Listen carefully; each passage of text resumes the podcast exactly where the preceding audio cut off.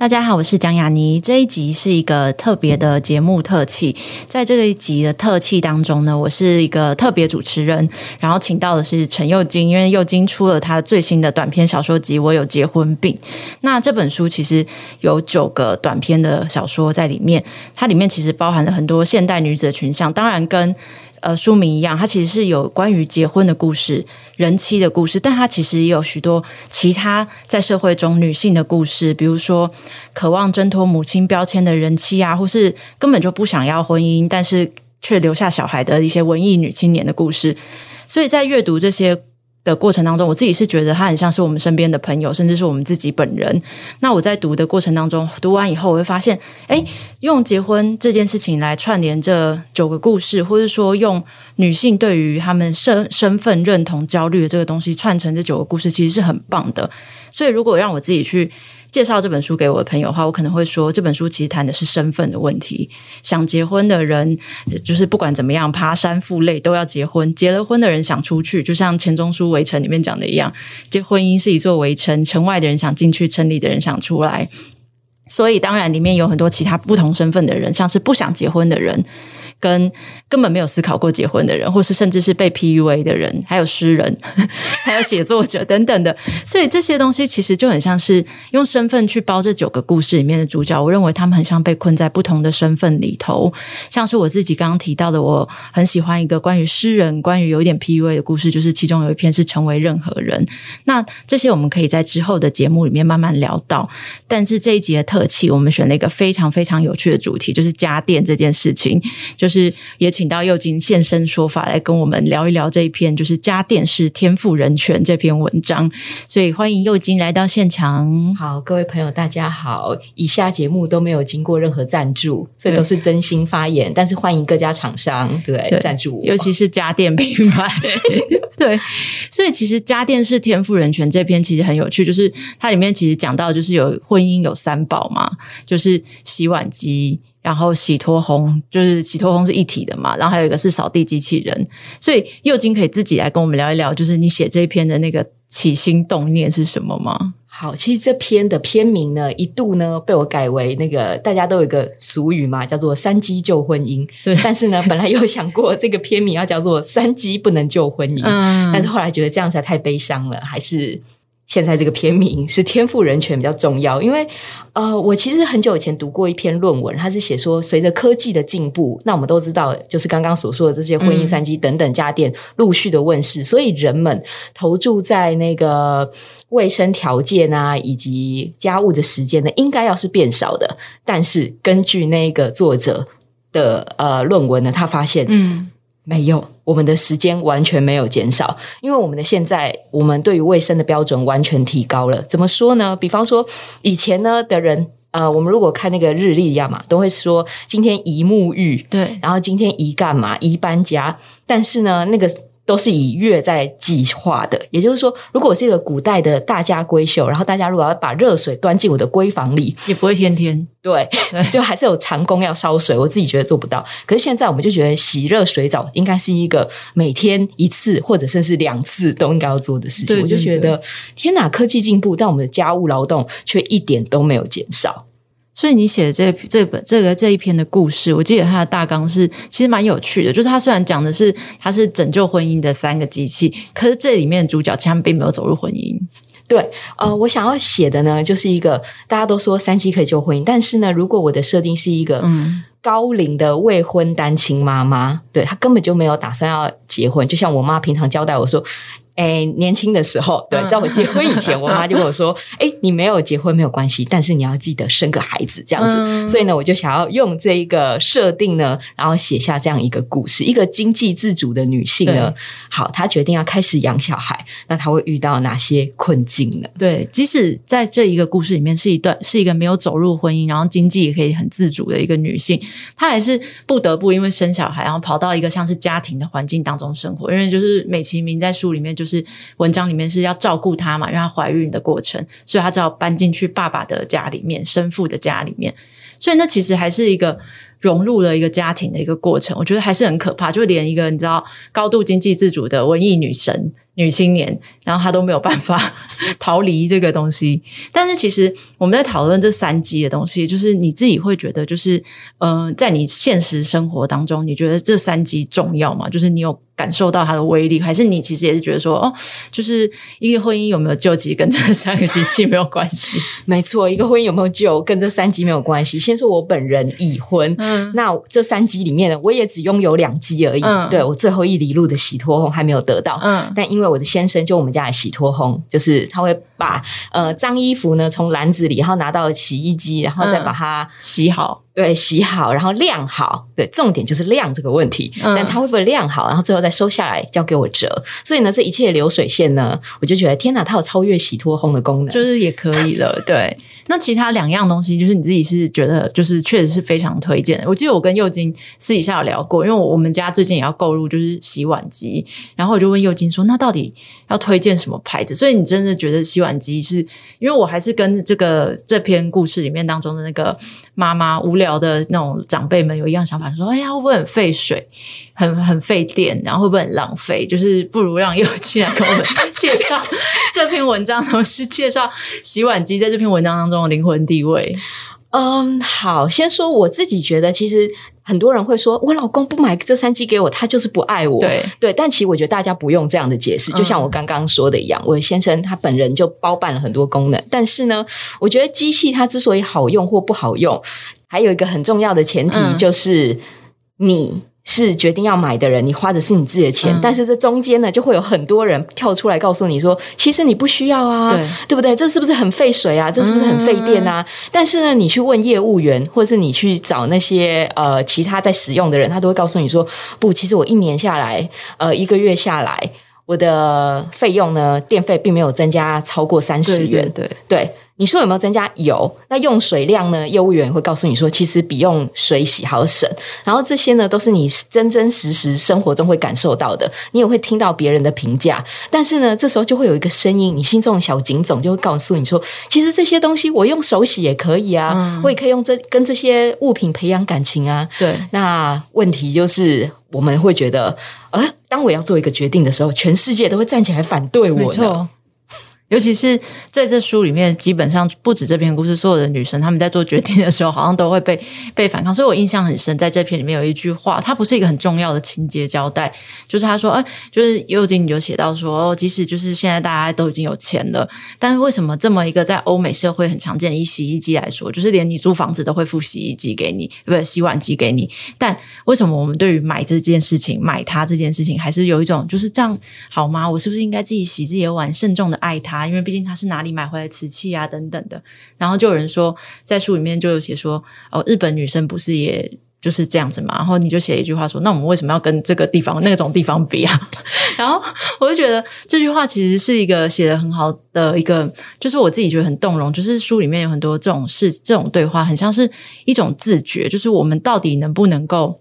能不能够，我们能，我们的这社会改变了什么？即使科技已经进步成这样，就像这书里面的那个介绍这一段，这介绍这篇文章的时候提的，就是说性别平权是从家电的角度来看的话，即使是这样，还是很远这件事情。所以你自己观察来说的话，你觉得，呃，女生在家庭里面分工有什么改变吗？即使我们有了现代科技、现代家电的帮忙。嗯，即使有了现代女性主义，有的时候也不一定可以直接帮到我们的生活。我觉得刚刚有聊到一个，就是说为什么我们现在明明生活好像有进步，但是我们心态上没有办法。还有我们。为什么要在那个性别平权上面跟日本这种国家比，或是韩国之类的？到底为什么？对我觉得其实可能是因为心态上的贫穷，就是大家可能会想说：哦，我们五零年代的时候都没有这个在穿鞋子啊，鞋子是很珍贵的，而且这种贫穷的心态，现在我们几乎网购呢要买什么就有什么了。对，可是我们心态上是会觉得啊，那我可以买一双几万块的球鞋吗？如果你的薪资水平那完全不对你造成困扰，那为什么不呢？那一台。三万多或五万多的洗碗机，在你的生活的嗯收入之中，它到底占多少？我觉得这是你可以客观的去调整的。然后，嗯，我觉得其实是因为家务这个事情，我觉得。家务广义来说，比方说像是护理师、家事服务员或清洁队员这些工作，它其实都会常常被认为是比较低端的工作。但其实它明明就很重要。垃圾放在家里一天就会臭死，然后护理员如果帮你打针的人、帮打疫苗的人都随便乱打一通，你就会痛死。对，那所以呃，我觉得那是因为这些工作呢，它都被贬低了价值。那所以如果要去改变它的话，别人就会说，那又没有什么好说的，洗碗不是很容易吗？呃。洗衣服，对啊，你都不用去河边洗啦，那你为什么会需要洗脱烘一体呢？晾晾衣服跟去河边比起来，已经很容易了吧？或者说什么那很浪费瓦斯啊，或者什么什么之类的？我觉得其实就像这个文章里面有一段，我觉得很惊人，就是他说他搬出他们家，他就是那个未婚，虽然未婚，可住在那个孩子的爸爸家里面的那个女女生，她搬出去的原因竟然是因为丢垃圾。虽然她不在家电三级的讨论，但是我觉得她也是一个现代非常重要一件事情，就是。为什么那个家庭里面就是只有女性要倒垃圾？除了奶奶之外，奶奶都受伤了，奶奶不能倒垃圾，那就是她嘛。可其实她是一个客人呢。但为什么轮到女性倒垃圾这件事情？就我也觉得，就是就是我知道，像幼金你自己身身边当中啊，或是你观察，就是倒垃圾这件事情，是不是经常也经常引起家庭革命？而且为什么你觉得很多事情，包含买的这些机器，为什么操作者要是女生？对，而且我觉得这是一个空间的问题。就是比方说，大家都一人分一半的房贷，那为什么最后登记的名字却不是女生呢？我觉得她在整个空间配置里面，然后大家都会呃隐而不说的，那就会变成一个比较不重要的事情。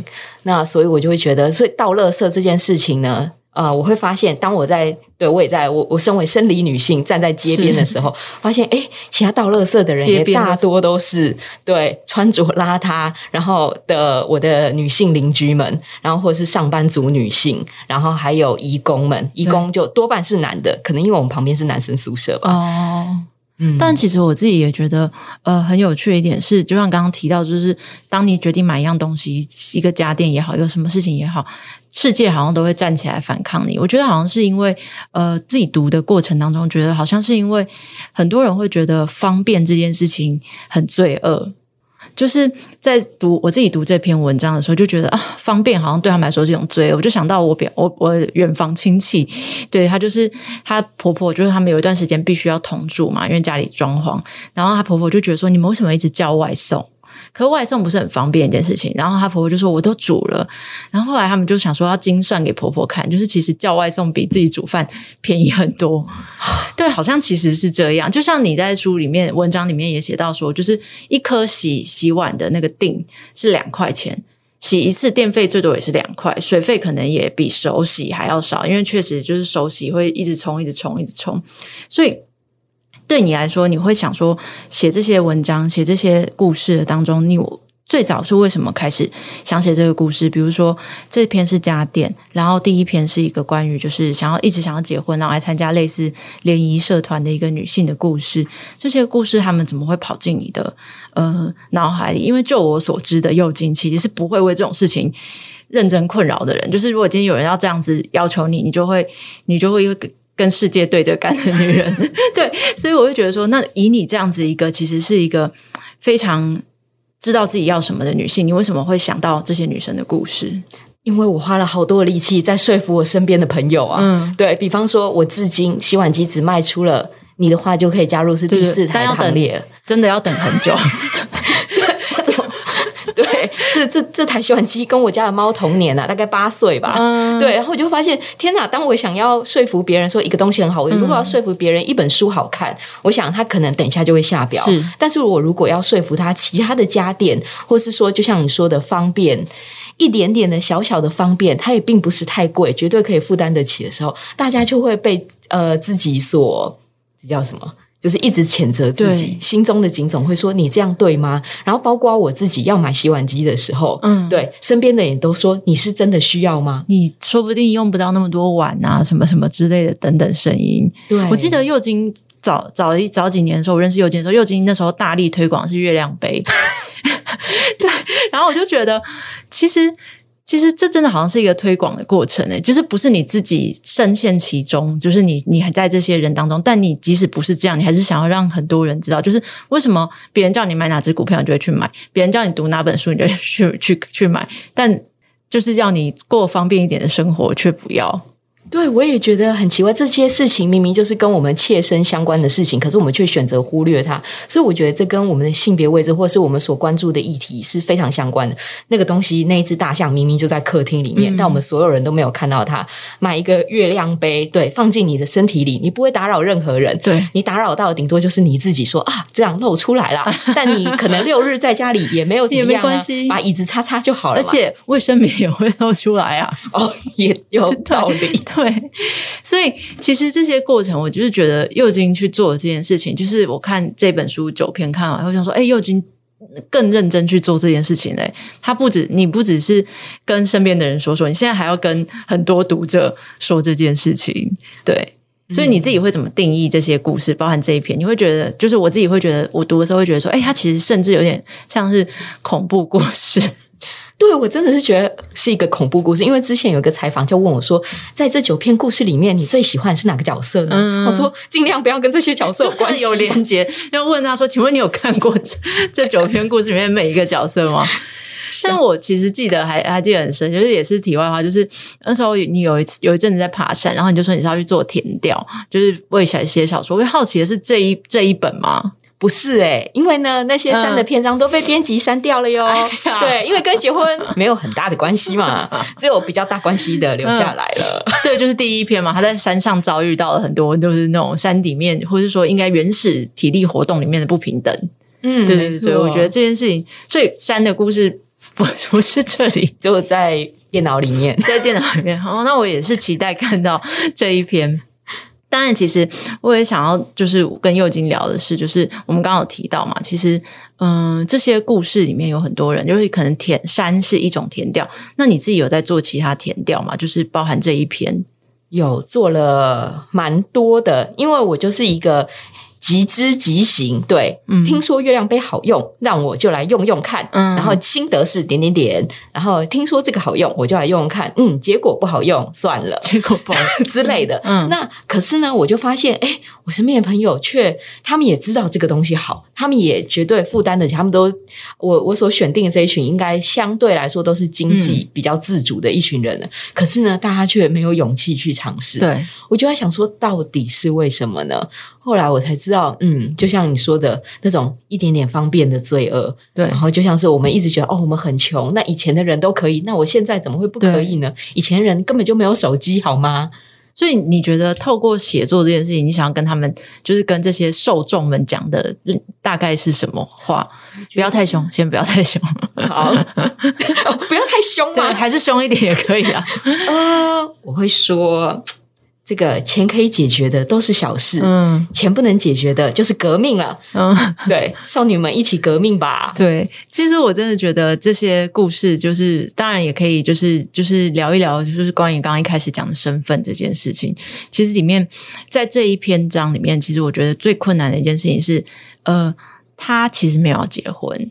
然后他其实，如果他不生这小孩，他好像还可以过得很好嘛。就是比如说，他可以参加这种超豪华露营啊，或什么的。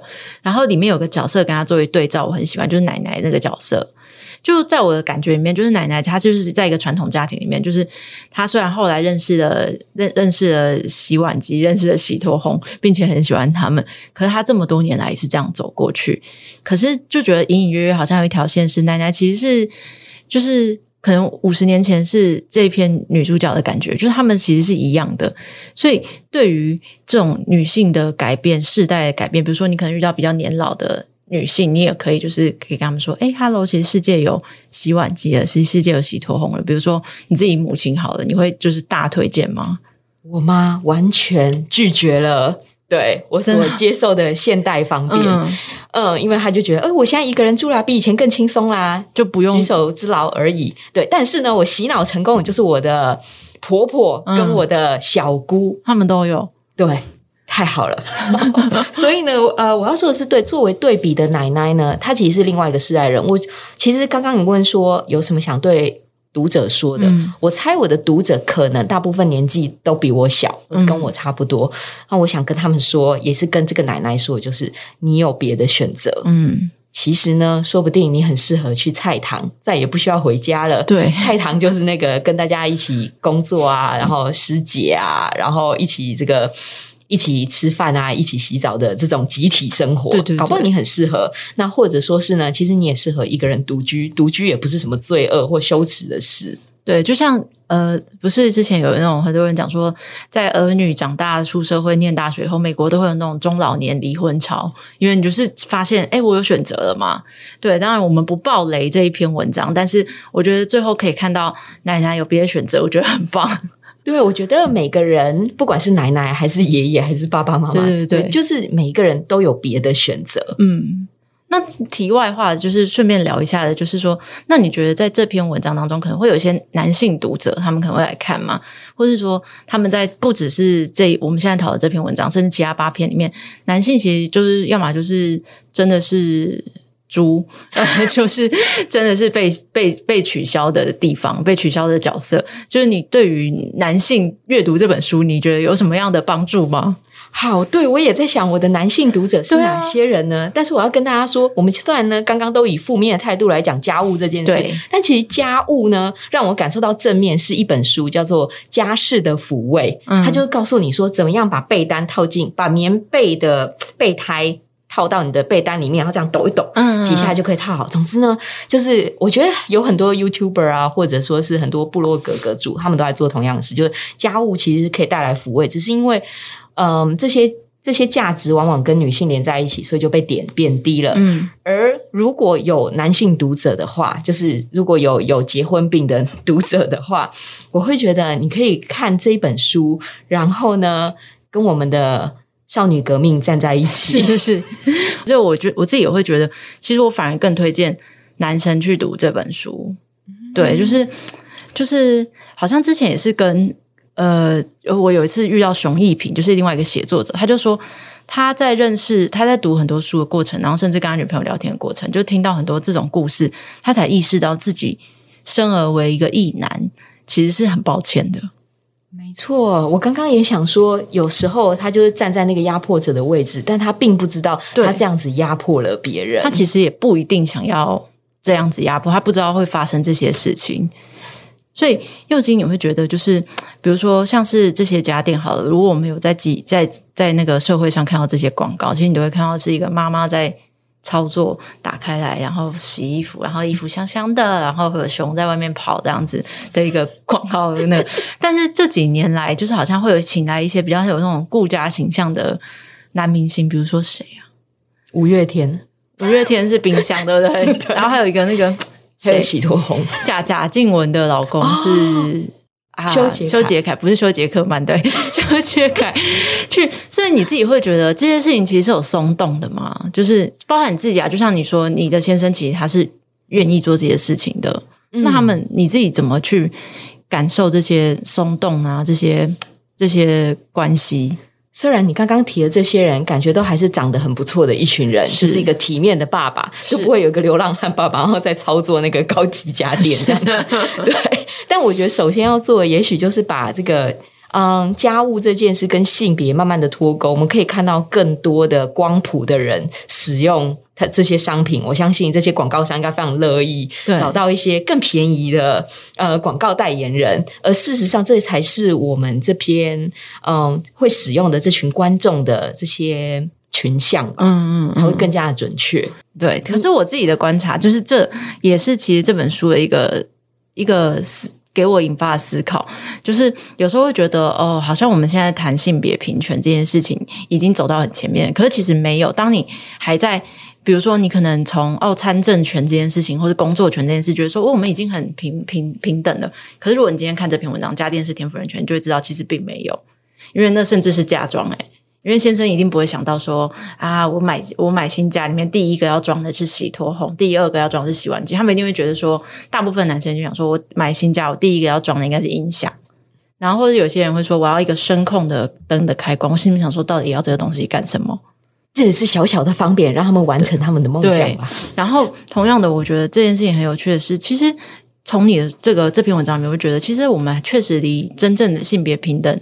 还有很长一段路要走，所以如果连女生都不写的话，那到底还有谁会写？对，所以在那个过程当中，呃，最后可能想也想要请呃右金聊的是说，在这个故事里面，你会觉得，嗯，以你自己身为一个创作者去出发，你觉得能够透过这些故事，我们起到什么作用，或者说文学的有用或是无用这件事情？对啊，你可能如果你用很纯文学的方式写，我发现其实你这一次写作其实有风格上的改变，对，包含就是人物的对话方式，或是你直接设定整个情节的那个架构的安排，其实你都变得很像，就是可以说是很刻意的让它变得很像是一个网络讨论的感觉。那种，那你做这些改变、做这些事情的时候，其实是为了让更多人看到吗？我自己会很好奇。嗯，我觉得是希望可以更多人理解，因为也许不会有更多人他看到，因为我觉得会看这些的人，他是本来就对这个议题有兴趣，那他也想要找一个人跟他讨论，他需要一个姐姐或一个妹妹来讨论，然后那这本书就可以担任她的姐妹，那我们可以一起想一想，那面对这些问题，你今天想买个东西，各方被阻挠；你今天想丢一个东西，也被阻挠，那这里面呢，到底有谁可以参考的呢？嗯。或许可以这么说吧，就是也许现实生活中没有这个妹妹的角色出现、人物出现，可是，在每一次你写的大部分是散文也好，然后跟这一本书，我觉得你好像就是假定读者就是你的妹妹，你真的是语重心长在跟他们，就是说你相信姐姐，姐姐就是真的是会为你做很多事情。对，姐就是把各种可能性都帮你想过了，然后把借口也都帮你想好了，洗碗机到底会花多少钱也都帮你算好了，你就复制这一页去给别人吧，这样就行。所以这本书除了是一个，我认为其实不管是这个故事或别的故事也好，这本书其实是一个不只是一个恐怖故事集，它其实也是一个教育 教育的故事。然后它的对象其实是先是男性，后来再就是把所有人当成妹妹的女性读者。对，所以其实在这篇文章里面，就是又金用了一个呃说法形容这个女生，她是一个仙女。就是因为她在过过去在还没有生小孩之前，她的生活其实相对，比如说她是一个文艺女青年，她可能会去做瑜伽，可能会去豪华露营。可是她就算选择了生小孩，她也是不结婚。所以在我看来，她是一个不结婚的仙女，她是一个很出世的人。那在这篇过程当，在这个故事当中，我会看到说，哎，其实仙女也会真的出世，就是出代吉啊，出世对，然后或者撑到最后变出家等等的，对。所以，嗯，我认为其实从这篇文章出发的话，可以看到。其实右京用了这些文章去探讨了写作或者讽刺的写作，同样的，他也用这些文章去看似讽刺的女性或男性，但其实他只是在探讨男女间的关系，或者是说女性在社会里面的关系。我认为，其实虽然前面开玩笑说它是一个恐怖故事集或是一个教育的故事，但其实我认为非常非常的温暖，所以我很开心能够读到这本书，也谢谢右京写出了这本书，谢谢雅尼。谢谢佑金今天来这里跟我们聊这本书，所以我其实也很诚挚的跟大家推荐这本书，就是我有结婚病。他目前你在听到这一集我们聊天的时候，他已经可以在各个地方通路买到这本书了，所以欢欢迎大家可以上网试阅或到书店翻书，不管你做什么，就是建议大家还是要买的这本书才是最重要的。然后如果想要看更多的这本书的介绍，可以在这一集的节目资讯栏里面看到。谢谢收听。